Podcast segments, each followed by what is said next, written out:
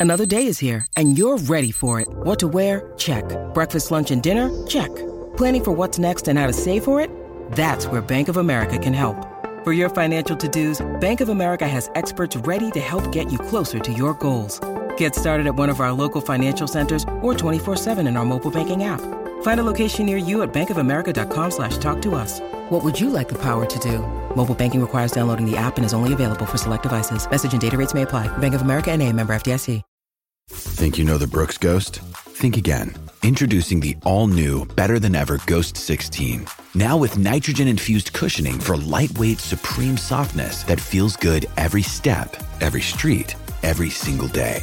So go ahead, take your daily joyride in the all-new nitrogen-infused Ghost 16. It'll turn your everyday miles into everyday endorphins. Let's run there. Head to brooksrunning.com to learn more.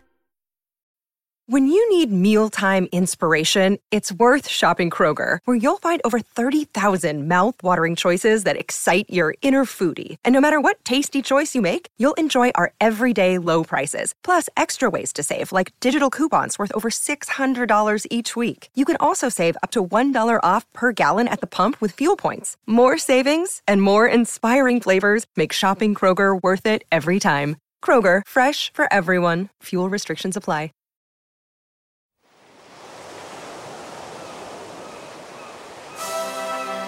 Hello and welcome to Footballistically Arsenal. Um, I mean, I'm Boyd Hilton. Josh is there. Psych- Boyd, Yeah. how do you feel about recording after games at the moment? Because we, it's a different kind of podcast, isn't it? We are, what, 10 minutes after the full time whistle at Molineux. Yeah, I was quite enjoying it until now. Um, because us doing podcasts after the game was, you know, had become a thing, which was quite enjoyable when we were doing well until now. This is, we're joined by Tim Payton. Hi, Tim. Hello there. We're stealing, you know, we're literally stealing the income from Rio Ferdinand. Yeah, I A few know. A few more weeks of us, and no one will be listening to them. I know. Um, and, and Peter Walton, the so the refereeing expert to to beat all refereeing experts. I, I, I'm just going to start by saying, at 47 and a half minutes into the first half, of two minutes, by the way, added time, things were looking fine. You know, More than fine. we, against Wolves, no more than fine. One of our best halves of football, free flowing, attacking football. We should have been up three, four nil.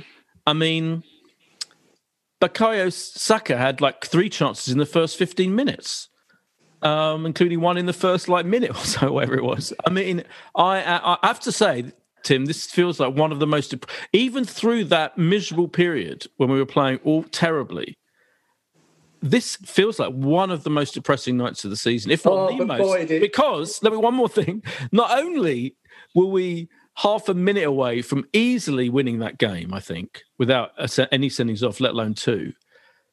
The injustice of one of those sendings off, and we're now back down to tenth right now.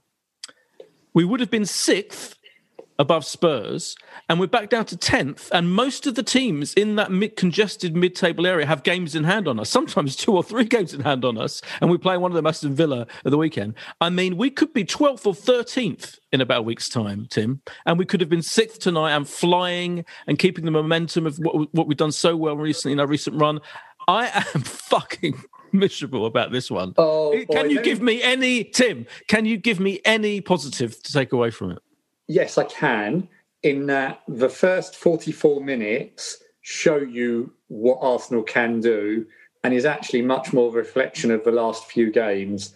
And as long as Arsenal continue at the standard they've been finding the last few games and they found there, they will not have any problems reaching that seventh place. Which, let's be realistic, seventh place is the target.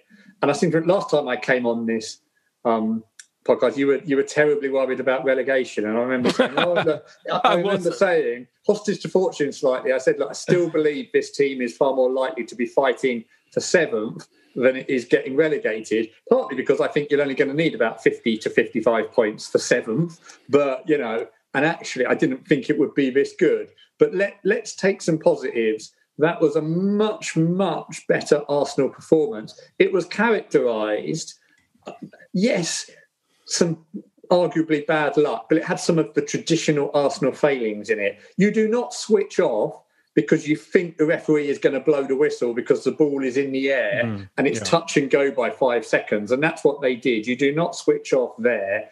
And it is very poor by by Luiz. You know, the you know, it's unfortunate that the that the laws of the game catch us like that, but they are correct. The double jeopardy is a good law in that it means that if you go for the ball and commit the foul, you don't get sent off but it's kind of got this grey area, which is if you don't go for the ball, which is meant to be for the professional tackle, and that kind of didn't look professional. It just looked fucking stupid and clumsy. You make sure you do not clip him inside the box mm. if that's what's going to happen. You get out of his way rather than kind of doing the not sure. Mm. Um, that that is what you do. But come on, how look at that first forty-five minutes. I know, I know. But... if they play like that, let's be let's be positive about the last six, seven games and the first 45 minutes. Arsenal are on the way back.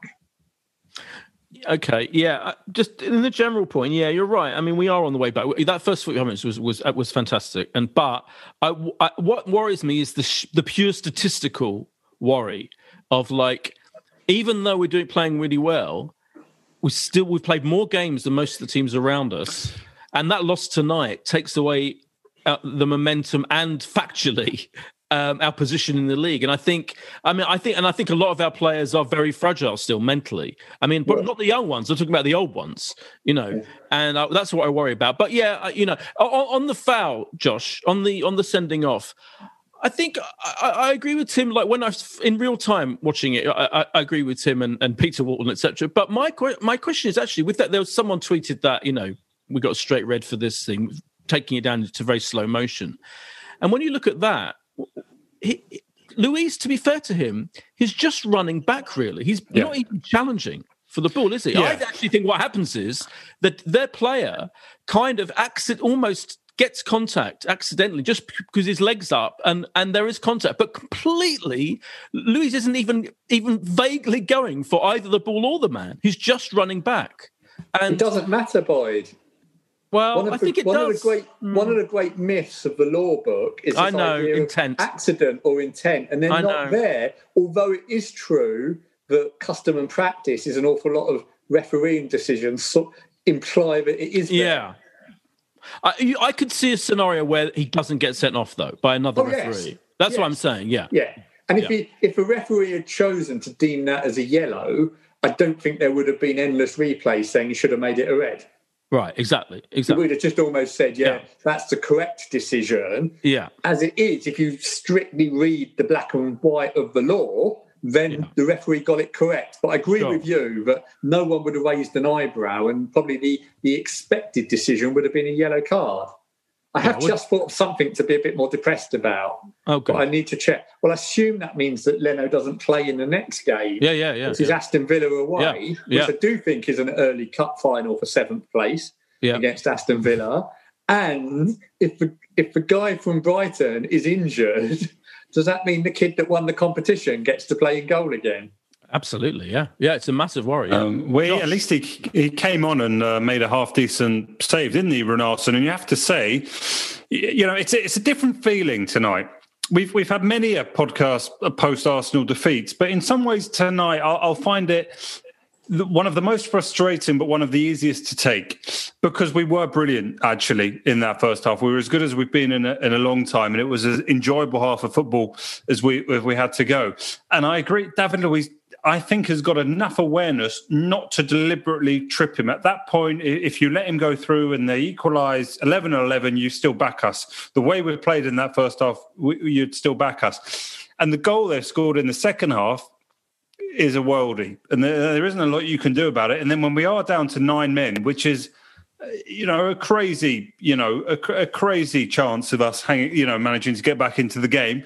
We did dig in, and you're thinking, can we just create one chance? Can, can we get one moment? And actually, we had a couple where we got the ball into the box and, you know, created something. So it feels incredibly frustrating. But I'd rather feel like this than I did about some of the you know awful performances that we had oh, earlier yeah. in the season and the sure. you know the way we were just sort of you know barely in games and, and not having shots and I don't know. I think we we can move on. And it's just how how we react. Tim, do you know exactly what the suspensions are then for Luiz and uh, Leno? Well, I, I was just trying to look it up, but I am pretty sure they are both one game bans. Yeah, I think so. I think that's because right. it's violent conduct that gives yeah. you the three games. Yeah, and the, if you like, the technical foul gives you one game. So I wouldn't swear on it, but I'm 95% in both of them. It's a one game ban.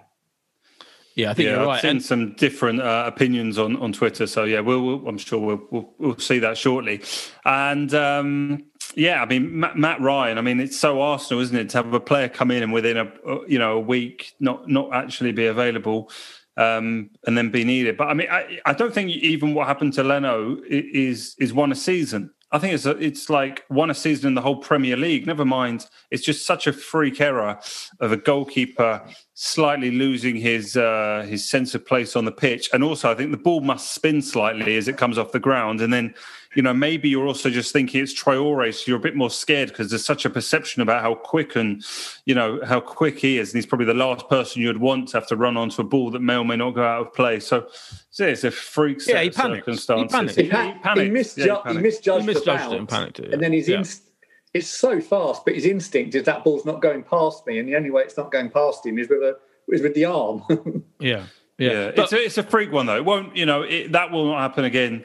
You know, know probably to any Premier League. The tragedy, goalkeeper. I know, but the tragedy of it is right. Is for me is that tragedy is I'm using that word, but um, Leno's having a brilliant season, right? He's having an absolutely brilliant season, much better. And I and I was definitely in the Martinez is a better bet than Leno camp. And I know, you know, and, and I feel I was wrong about that. And I, I would say that now after the season that Leno's had, not only in terms of shot stopping, I think his shot stopping has been absolutely extraordinary and and is up there with any other keeper in, in the league.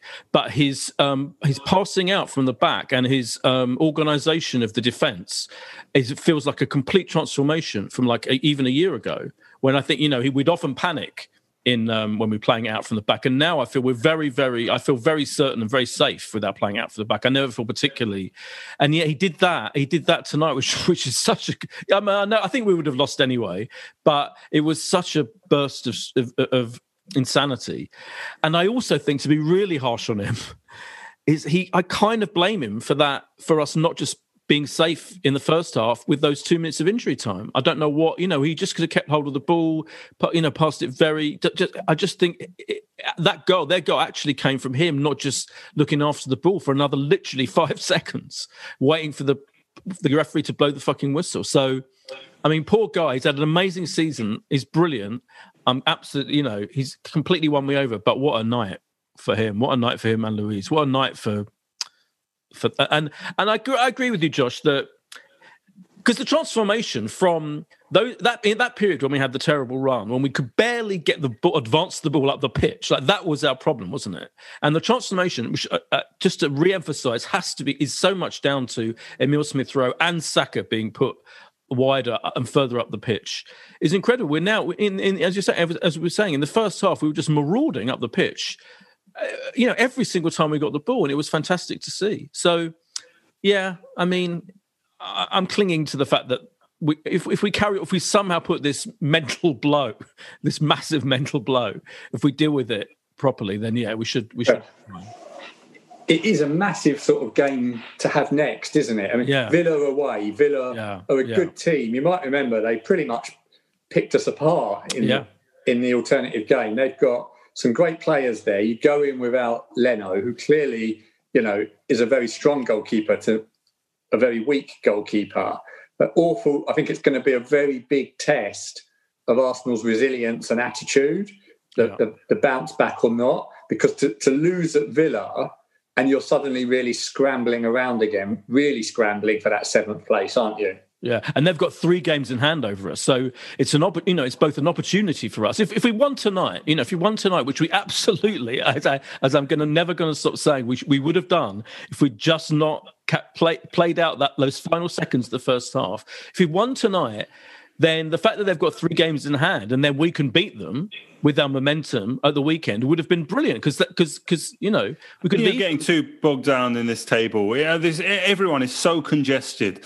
Um, I know, we I know. to- we, just we such go back shame, seven, eight games. It's a terrible shame because the momentum have been, you know, so brilliant. We, we we've spoken about it. We were in title winning form, even with the draw against Manchester United. We were, you know, in in a, a brilliant shape, really. And you know, a draw against United, who are you know up towards the top of the table, is a is, is a very solid, credible result. And, and actually, a draw was the fair result in that game. So it feels like a, a big step backwards. But you know, if we just sort of possibly pause and think about when you know it's literally that period. I think Tim came on the podcast before the Chelsea game, and that and that was the turning point. And since then, you, you have to argue we've we've been in a in a great position and would have probably you know I know we might well find ourselves 12th pretty soon again, but we will be in a much healthier state in terms of points to the to the teams around us. So By the way, know, by the way, um, it's Southampton, upsetting. Southampton have just had a player sitting off after one and a half minutes of their game against Man United.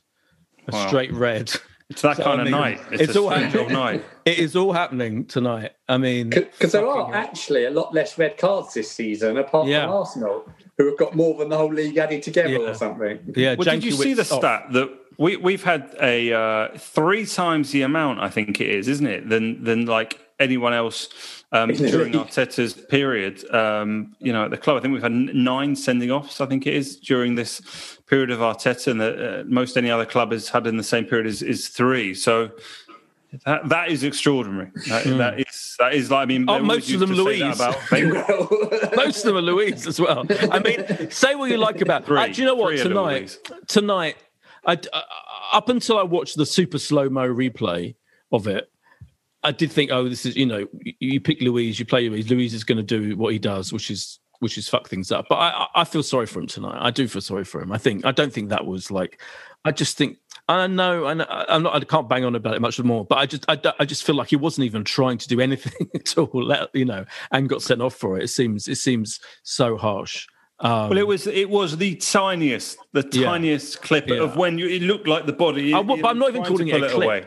The tiniest No. bit of contact. I mean, I the, don't but the problem was, I know. I think I that's know. one that one of them that if it, if it wasn't given, I don't think it gets overturned necessarily. And Yeah. Yeah, but what I mean is, vice it doesn't feel like like Peter Walton on on BT. He was asked about it, and he uh, very interestingly, I thought, had a go at Luiz for not learning f f f from his previous errors and being sent off before for pretty much the same thing, which I think is interesting because aren't referees not supposed to think about that kind of thing? I mean, I know he's not actually a referee on the pitch anymore, but I thought that was fascinating that you know he's thinking about Luiz's reputation and previous errors and previous sendings off, and I'm like, I don't think this one was like that though. The previous ones, I think, were moments of utter stupidity. Tonight, this felt very, very unlucky, I think, for him, without wanting to. What do we on the positive? Pepe's goal was was incredible, wasn't it? I mean, just in terms of his He's got a right foot. He's got a right foot. He can play on that side. And again, huge credit to Arteta um, for putting him on that side, Saka on the other side. That works. That works so well. And and just I just think Pepe's attitude. I think he often looks. I was thinking about this tonight because when he scored that goal, which took skill, determination, technique. Some contributors to this podcast still maintain there's something wrong with with his technique. I've always thought everything everything wrong with Pepe is mental for me. Uh, you know, he looks he's very very easily frustrated, and even tonight, like after he scored that goal, there's a kind there's something slightly goofy about his his his facial expressions almost, which don't help contribute to him feeling like a smooth flowing freely attacking footballer worth 72 million pounds. You know what i mean? So even after that extraordinary goal tonight which you know was the work i'm not saying that pays off the 72 million but you know it was, i thought it was fantastic in every sense. The final shot brilliant. Um you almost think he's, he's still a bit there's something still something quite odd about him. Um, he's tall and lanky. The whole thing, I think, is partly why he gets so much criticism. When actually, statistically, you know, he's contributed a hell of a lot. Even, even you know, even before this better spell that he's in now. Do you think I'm overly, uh, overly um, uh, uh, complimentary? No, I think you're being fair. And I think one of the challenges with Pepe is going to be he's not terrible, he's not brilliant, he has a focus problem and imposing himself on games.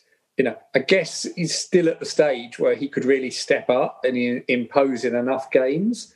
You know, my fear is he's going to end up in that one game you think he's worth the next game, then the next game you think he shouldn't be anymore. Do you know what I mean? And, and yeah. you're almost not ruthless about it. I suspect that, you know, that Pepe probably ends up being a really important member of a sort of Arsenal first 18. Mm. But I'm not convinced that, you know, that you're sort of Champions League competing with him playing most of the games. But he's certainly not a terrible player. And you've correctly, I think, picked up the good points of mm. him.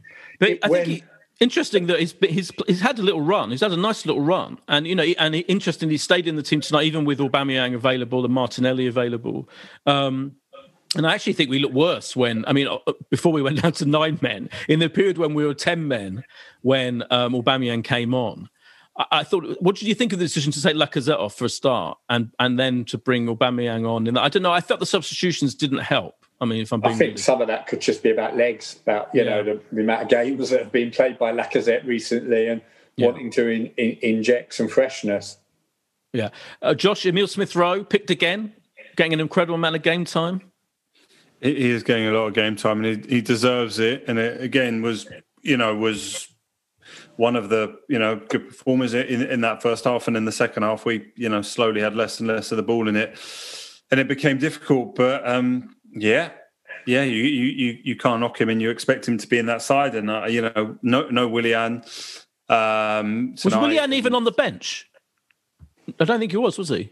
which I feel is a, is a good thing. I never recall seeing him mentioned or no. picture, yeah. but I didn't sort of look at the bench team. No.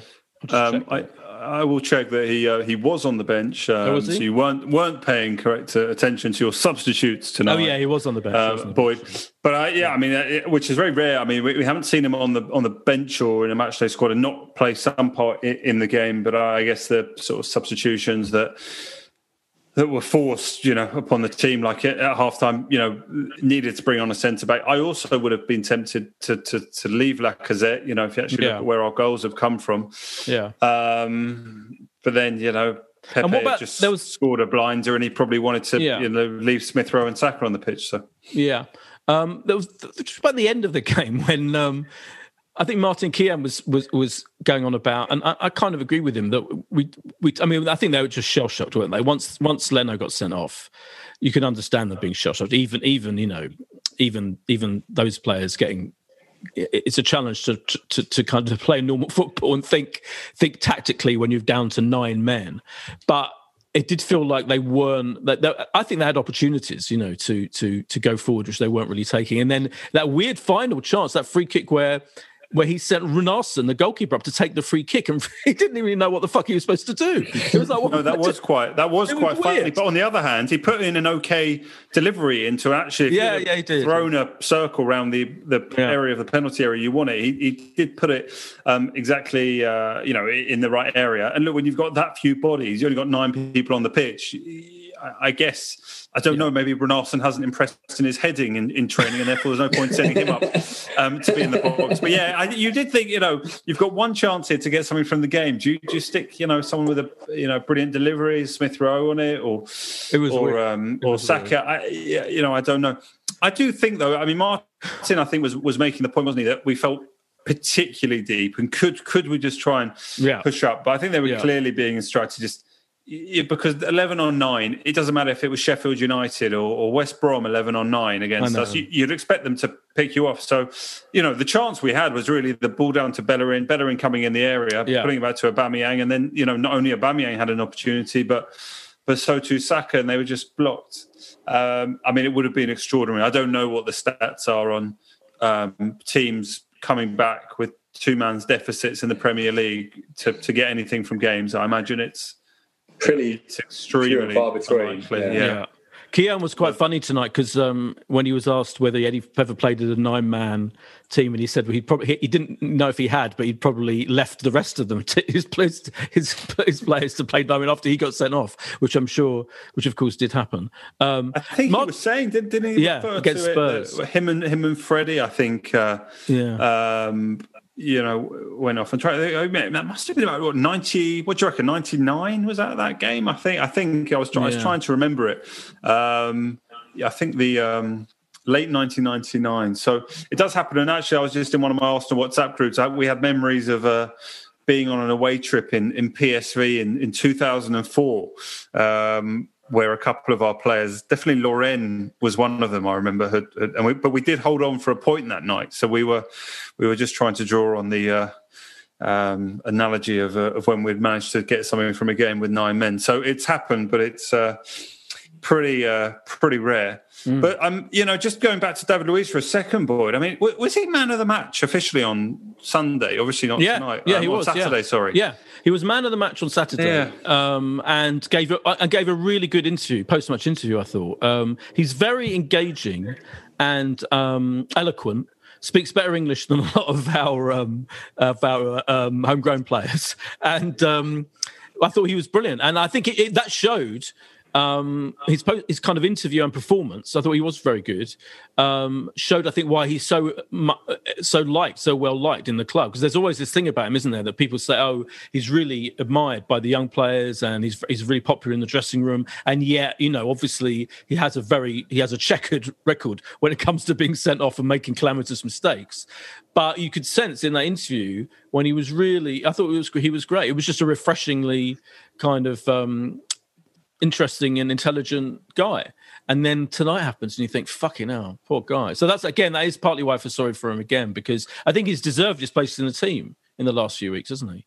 Um, uh, so yeah, I'm I'm kind of on board with Luiz. Even after tonight, I'm not I'm not blaming. I wonder what would be interesting. We'll see what Arteta says because we well, we haven't had a chance to see his post match interview. Have you seen any reports yet of what he said?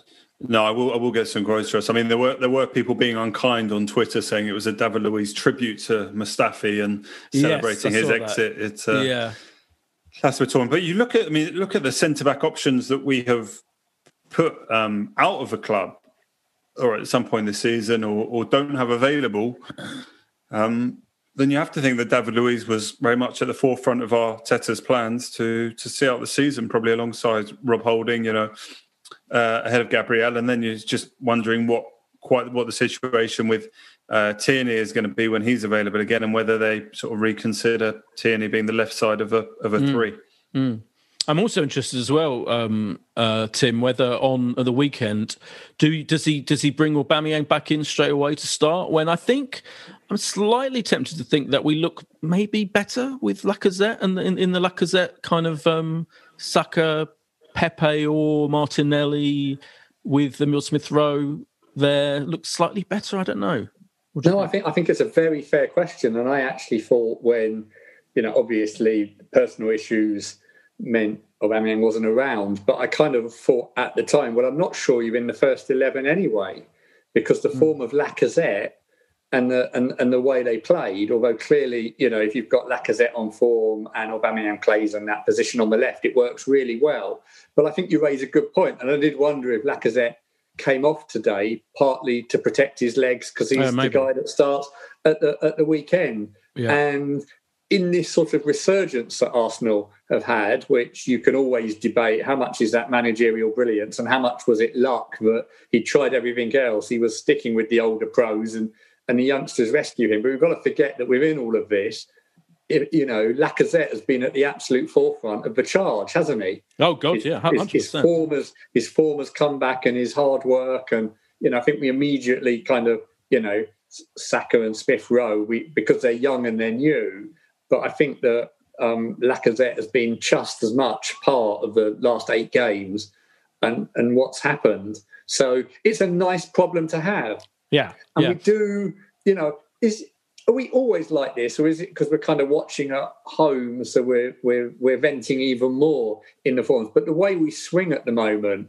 you know, between you know, only Martinelli is going to save this football club. You know, Lacazette must play. Where's Aubameyang as captain? I've never seen such almost violent swings in how we feel about it all in the same season, and I'm not quite sure whether the violent swings are actually happening to players' form on the pitch mm. because of the slightly different circumstances, the game's concertinaed, no crowd, certain impact, or whether it's just the way we're interpreting it. haven't Yeah, quite worked that a, one out yet. That's but a good point. Yeah, I think I think it does feel transformative that you know Lacazette, Emil Smith Rowe.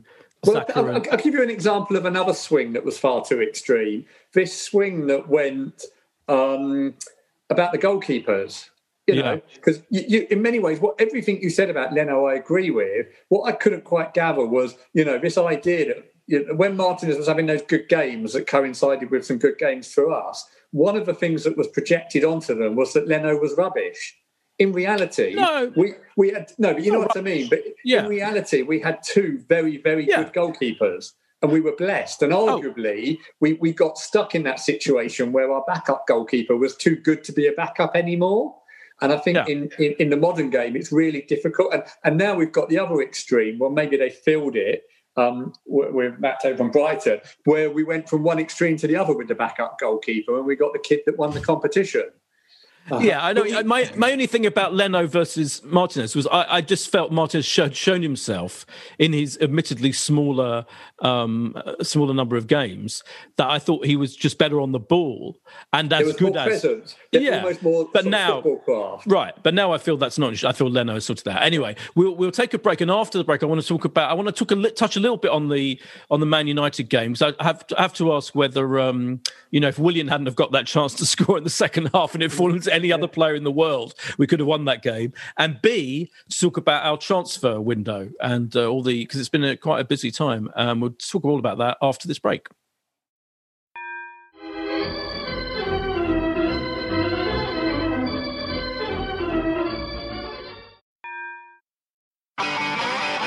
If you want an e-bike that doesn't look like it's made for the shopping precinct, something that's less Mr. Bean and more Steve McQueen?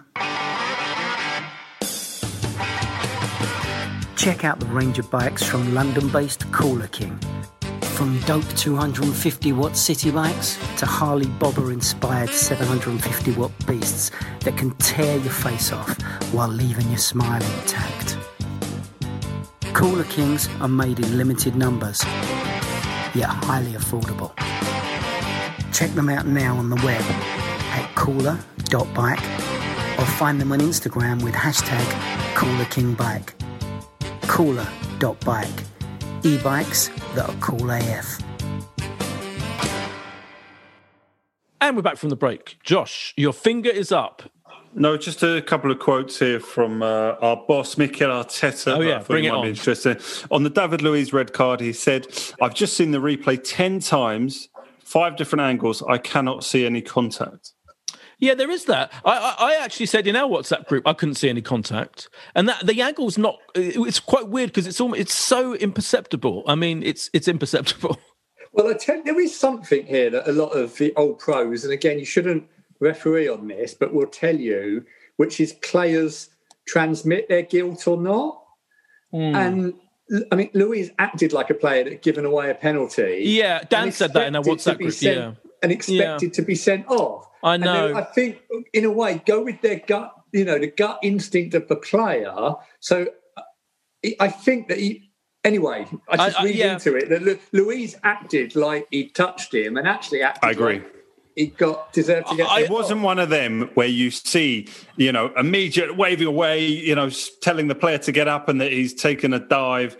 He he got the slightest touch, and it looks like he just connects a bit of boot on knee, and and that's that. Do you want me to go move on with yeah. Also, why did the player go down? Oh, sorry, you should keep going through the quotes. No, you're you're, you're right. Like he, he would have scored. He goes down very theatrically when he does go down, but you know, at that point, you. I think he slightly stumbles anyway, even without the contact. He slightly seems mm. to stumble from from the force of his right. own momentum. Carry on.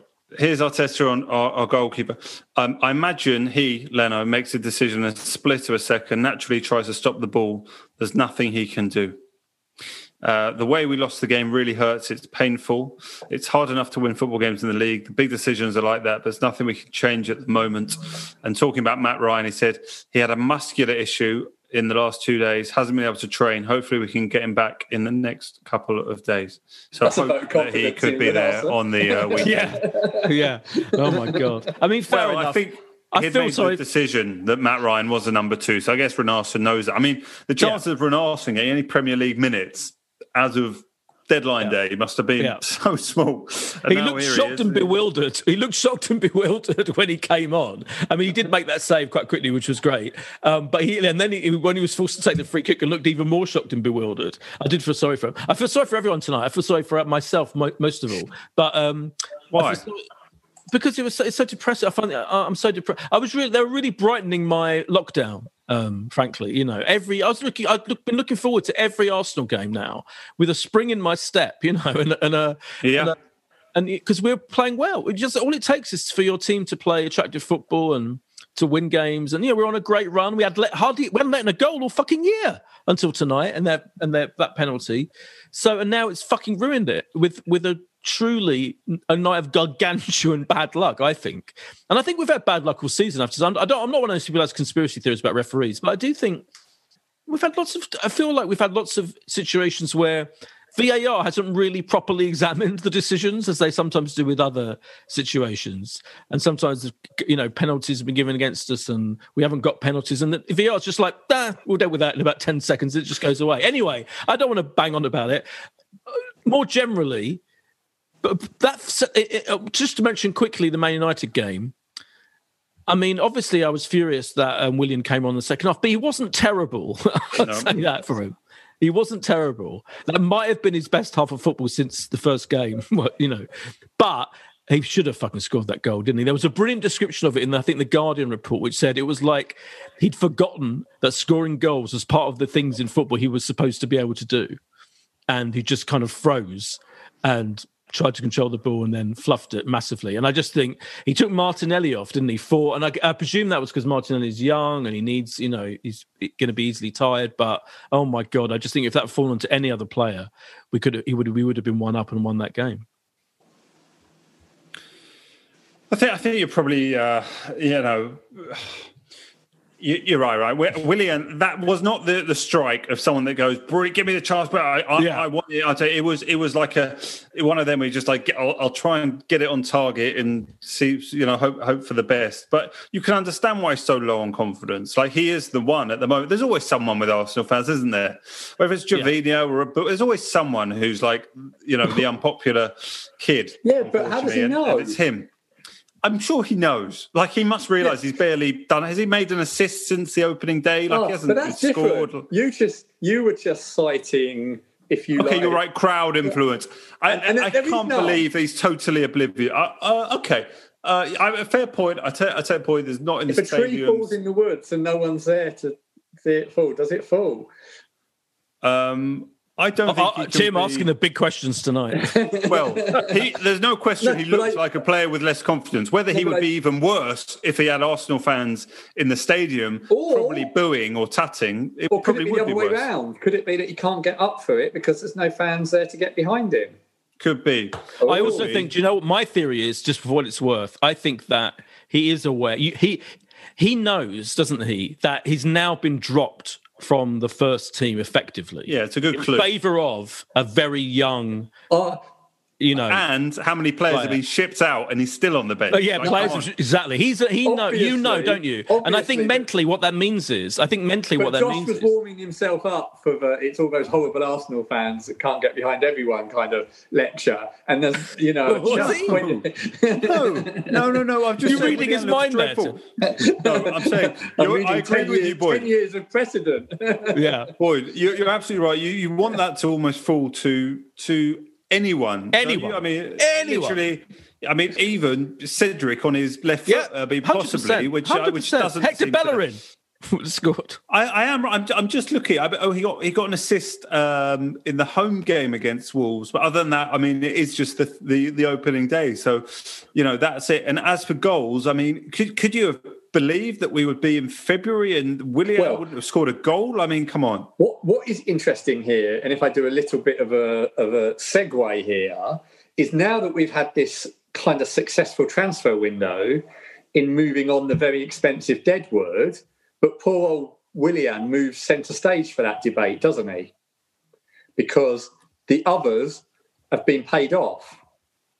And what's fascinating about all of this is is the government have done it for us or helped us out because they've given us 120 million and we've used a big chunk of it to pay off the players that Arteta didn't want in his squad, and he now no longer has to have hanging around London Colney.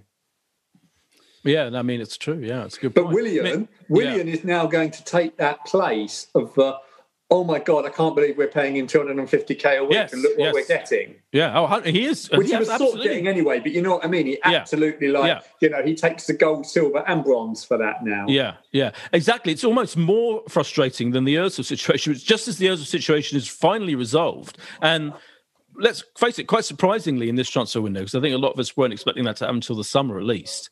That's resolved. We've got rid of Mustafi extraordinarily. You know, we're having a real. I think you know, in terms of the clearing out the dead wood. Um, But we're paying them to go. yeah, well, fair enough, but you know, you have sometimes you have to, don't you? Um, Yeah, so he's paring down the squad. He's lent, it's putting lots of players out on loan. We've got Odegaard in.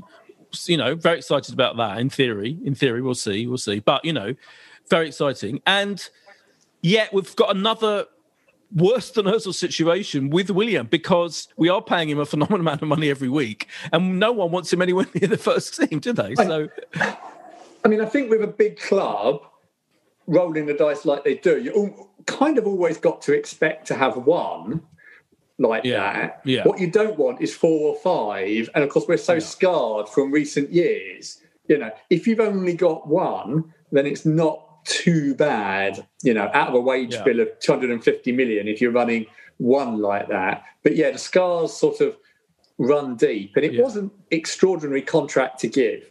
No, I know. And in fact, if you look at it, most teams have a, have at least one or two players like that. Don't- I mean, I look, watched that Spurs game at the weekend, and I mean, you know, I was feeling very superior to Spurs until you know half an hour ago.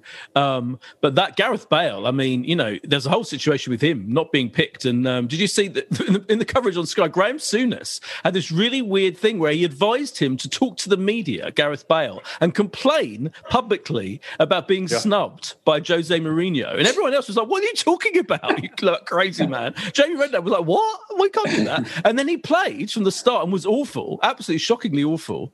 I mean, Willian-esque in a way, and he's supposed to be one of the best players in the world. So I was thinking, you know, yeah, I mean, it's, it, th- these things do happen. Players do just mysteriously, enigmatically lose it, don't they? And you know, and I think it's Willian's been- one of them. But where it's been such an interesting transfer window is it's seen as transformational, Yeah, but actually that's because of contracts, not because of who plays on the pitch, which is a really interesting psyche into a modern football club. Because Ozil hadn't played a game this season, Sokratis hadn't played a game this season. So at one level, it makes absolutely no hmm. difference or not whether they're there because they've not been picked. But you get this interesting situation which he couldn't, he couldn't stop them coming into London Colney. yeah. Because if he did that, it would in effect be breach of their contract and they could sue for sort of discrimination or unfair dismissal and get their contracts paid up or maybe more. And Arsenal, because of the pandemic, didn't want to run that risk because they couldn't have afforded to pay them because they literally are like, you know, paying out what comes in at the moment. So they then took the decision to borrow 120 million from the Bank of England. It's a six month loan. That 120 million is allowed to be used on salaries. And I think they can just about claim that what they're, in effect, what they've done is paid those players their salaries up to June to go away in advance. But they used the cash advance to do it. But it removes, I got in trouble for saying this online, but it removes the poison from London Colney. Yeah, I agree. I, don't know why you go into trouble for that. That's that's a completely uncontroversial um, statement. I think. Yeah, Uh, hundred percent. well, because I think there are people out there that the idea that you described Mesut Ozil as Oh. being a poison is Well. was, you know, was, Well, yeah. was, was, I made my right feelings thing clear about that last week. It clearly helps because it, Yeah. for better or worse, and I think most sensible observers feel that it was absolutely the right thing to do. But it has drawn a line, hasn't it? It means he no longer gets asked about him Yeah. in press conferences. It Yeah. means he no longer gets told you should be picking him, and it's a sort of it's a message about who's in charge Hundred and percent. who, who's going to win all of that. And I feel you do feel a little bit of a spring in Arsenal's step, which is a little bit like the youngsters being given their way and the older pros being cleared out, and we're not having you anymore. Yeah, definitely. And I think So tonight. Yeah, I, I, mean, I want to see the Arteta interview, but I, I, think he's just got to say to them, you know, you just ignore this fucking freak of a night and just carry on as you were because you're doing really well. Until Josh, the one in, in terms of the transfer window, the one I think I think I completely um, understood all of the moves really. Saliba, Willock going out on loan, Mustafi. I mean, incredible that someone took him. I mean, even on loan, Schalke after they set one of theirs to Liverpool, etc. It all worked out. We, we, we there was that brief period where Liverpool were actually linked with um, Mustafi, which was extraordinary. Um, no, Jurgen Klopp's German. I know, I know. But but the one, I think the one one for me that feels slightly uh, is Ainsley Maitland-Niles to yeah. West Brom. Don't you think? What do you think of that? Yeah, I think it is. And you, you look at Cedric, who has been okay in this recent period, but I mean, what a fall from grace. Uh, Maitland Niles, you know, back on August, was it August 1st, the FA Cup final? Yeah. Not only part of a squad, but like entrusted to start an FA Cup final. Mikel Arteta's biggest game that he's managed for Arsenal so far, and put in a great performance. And then we're back there for the Charity Shield, and again, Maitland Niles involved, and a nonchalant penalty, and you know, then he's in a period where he's getting called up to the um, to the England squad, and you know, and, and it looked like on merit, but then he's just had this extraordinary period of of non-involvement and, and looking like you know that the manager didn't want to play him. And I, I don't know. I wonder because obviously he must have had, um, you know, options of of where he was going to go in this January transfer window. And there was talks about you know a few different clubs. I think Southampton w- was one that was mentioned. I just wonder if if West Brom.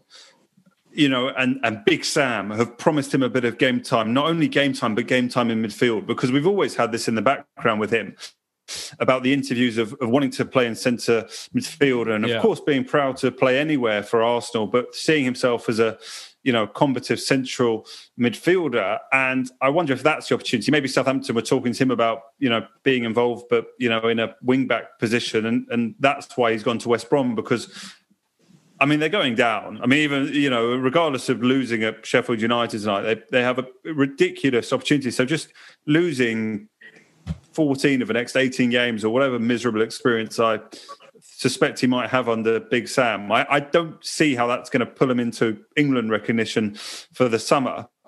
But he really, I mean, uh, you know what? It was just weird with Maitland Niles, wasn't he? Because I think, you know, he started, he played the 90 minutes on the opening game against Fulham. He got left out against West Ham, but then he was back again at Liverpool away. And when we started that game okay, he started okay. Then it was just nothing for months. And then we had that period where we played Southampton and Everton. He was back in the team, and then since then, barely, barely nothing. So I just think Arteta's it's not not worked for him, um, and maybe the player does think he's good enough for an England call up, but I, I don't know if playing in midfield for a relegation bound West Brom is the answer. What do you think, Tim? But, well, I think anyway, I admire him because wouldn't it be the easier option in some ways to to be in Arsenal's second eleven? Pick up your good wages and, and sort of wait and see. And he's not getting picked in the in the first eleven. And I don't think many of us would expect him to be, particularly with the formation we're kind of settling on now, which I think Partey slightly drives. And obviously with Tierney and Bellerin playing so well. So I say I'm quite pleased in a way that he's pushed for that. And it wasn't that he let anyone down or didn't play well, was it? He never got his chance this season. It wasn't that he he was like Willian that he played a few games yeah. and you were like, yeah. oh my god. Yeah. And there oh, was a great definitely. player in there, as I understand it. And this is interesting. You know, his first choice was Leicester, and Arsenal went, "You're not going to a rival." Yeah. So Leicester, yeah. Leicester well, you can got, understand that. Yeah, and you can understand it because you know I think you know probably they're a little bit too good, but we are competing with Leicester for a Europa League place this year. Definitely, yeah. Mm. Um, mm. So yeah, that makes it, sense. It, yeah, it, it, makes sense, and I think that you know Southampton or West Brom, it's so marginal, isn't it? Because he's not going there. It's not going to worry him long term whether West Brom stay up. It's does he get 15 games of football and a chance to, you know, keep developing as a Premier League player, and it won't do Arsenal any harm because mm. if he does well in these games, he'll either come back renewed for the Arsenal team, or he'll increase his value for a transfer. Yeah, definitely, definitely. Um, we should uh, we should. The, I mean, now, the rest of them on, on, incomings though. Yeah. So I mean, I always thought this transfer window for me there was one vital thing, which was bringing a goalkeeper because you know yeah. my worry wasn't that Leno was going to do a bizarre handball, you know, in a way. It was that he would do his knee again, like he did at Brighton last year, and you need someone for twelve games. And the kid that won the competition, can you imagine? So they did mm. that quick, you know, and clearly, I reckon they were probably looking from the first day they saw Runarsson in training, you know, so they've obviously had plenty of time. And then we've got to have fingers crossed, third time lucky, but a midfield misfit from you know from the big one of the big Spanish clubs is going to pay off. And you know maybe I'm a bit jaundiced on this, but I've seen two others get hyped. I'll believe this one when I see it. Yeah, my I think I said last week about Odegaard that um I think it just makes. I think when you when you were faced with a bit of a conundrum, which was well, we obviously needed a creative player in midfield in our attack until about a month ago when Ainsley Maitland-Niles became that option. So after that, you still want to add to the creativity, don't you? In in yeah. the team, but you don't want to kill Ainsley Maitland-Niles. And so getting a player on loan who is in theory really skillful, one of the most skillful. I mean, I watched Sid Lowe. Sid Lowe, you know, the Guardian Spanish football expert, yeah. who's brilliant. And he was like, at one point, he said at one point about 18 months ago, he was the best player in Europe the best player in Europe in terms of what what he was coming up with in the Spanish league, in his skill and his you know and all of that. So, I it's mean, difficult, isn't it? Oh, boys, yeah, we don't throw could, him in. Of course, it's difficult to throw him in, but I'm imagining that you know he will get some game time, certainly as a substitute, you know, in certain situations, and um, and it also makes it, it does mean I think I mean I think resting Ainsley Maitland-Niles at the moment, not Ainsley, sorry, Emile Smith Rowe at the moment. I'm getting our triple named players mixed up. Resting Emile Smith Rowe seems completely inconceivable because he's so good and he's so good at knitting together those attacks and he's so positive, but equally, you know, he could get injured. He doesn't. He might need a rest. Europa League's coming soon, and well, so, maybe we don't know. Yeah, all right, that's true. Uh, well, that that could be quite a big thing for us. You know, oh, if, you aim yeah. for, if you aim for shift back to a one-legged match, that would be quite a big win.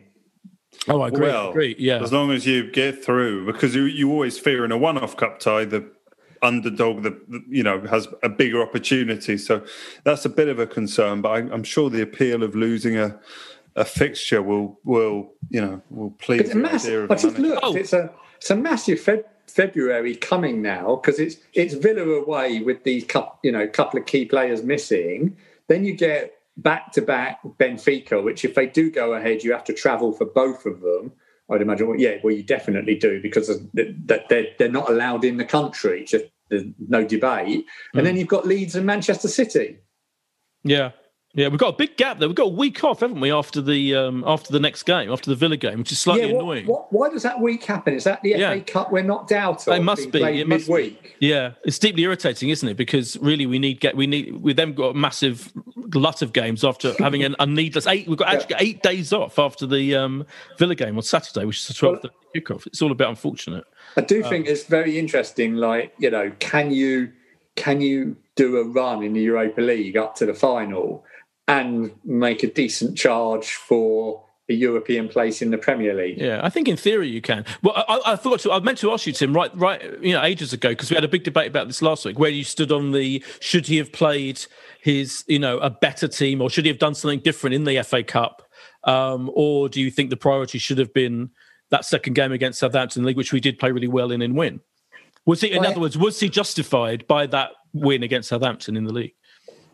I, I wouldn't say justified because I think that you could have still done better, but I understand it.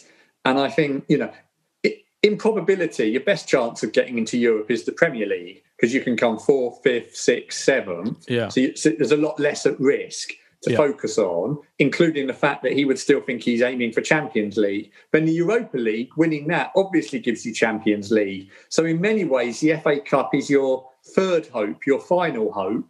So I can see why you might take a, a bit more of a risk on what you've picked.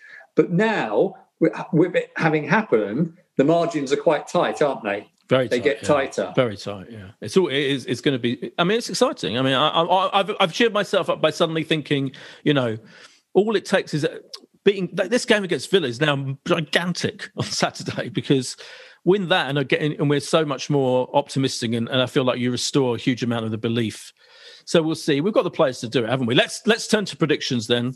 Um, Josh, what do you reckon? Villa Saturday, twelve thirty, must win, but will we? thought you were going to mention your uh, Ultra HD uh, BT Sport that you were BT uh, Sport, watching. Ultra on. HD, yeah, all that, all of that. Really Uh, with- hard to call. With uh, Really and- and to- inevitably, um, Keown, by the way, is is co-commentator. He is doing it, Martin. I know he is doing Saturday. Oh yeah, well there you go. And I noticed tonight, and once you notice this, I tweeted about it. I'll, I'm giving you time to think of your prediction. Just I, meant to mention this as well. Once you notice it, Keown's got this habit of almost every single thing he says in co-commentary, he ends with a rhetorical question, doesn't he? So he Did goes, he? "Yeah, Emile Smith Rowe is just so good at knitting together those plays, isn't he?" Did he? and uh, and what, I don't know what you know. The, Leno, the goalkeeper, Well, made a terrible mistake, didn't he? E- every- Conversational. It's conversational. I, I mean, like it's, it. I'm a- not I'm a big fan. offensive. I'm not The other, thing just- he, the other thing he does is he answers the question of, of the other commentator when Yeah. often they're not really asking him a question. I know, They- they- you I know, know. they may, you yeah, know, there's so many, there's so much rhetorical questioning going on with him and Ian Darke. It's extraordinary, and it's really funny. Once you notice it, it you just can't stop. Anyway, nothing again. Well, I'm, Lo- a, lovely. I'm a huge fan of. Of uh, course, yeah, I'm of a huge course, fan and a real Arsenal man. And we, we're, um, we, um, what was I thinking back to the other day? I was, uh, yeah, that, that Man United, um, you know, game with the uh, passion that was uh, came up on something I was doing work wise, and just watching those clips again of. Van Nistelrooy, I think ahead of the Arsenal Man United game that was uh, this weekend, made you think about um, quite the passion that was in those games. Anyway, I digest. Um, Aston Villa away, I think we will get a point, one all, and we keep going, and it will feel like we're still. That would be two points from nine and a massive sort of dent. But I think after um, you know after what's happened tonight, and I think we have to be respectful. Villa are on you know having a great season, have got some very very good players. I think if we take a point, it's it's not the worst result. Tim. Oh, I know it's boring, but I was going to say one all, and I'll stick with it. I mean, Villa are a good team. They've impressed me. They've had quite a lot of rest recently. Does that mean they're rusty or they're ready Yeah. to come at us? Clearly, whoever plays in goal for us, that, that's quite an impact because it's not Leno. It's it's a it's a disruption to, Yeah. to, to the unit.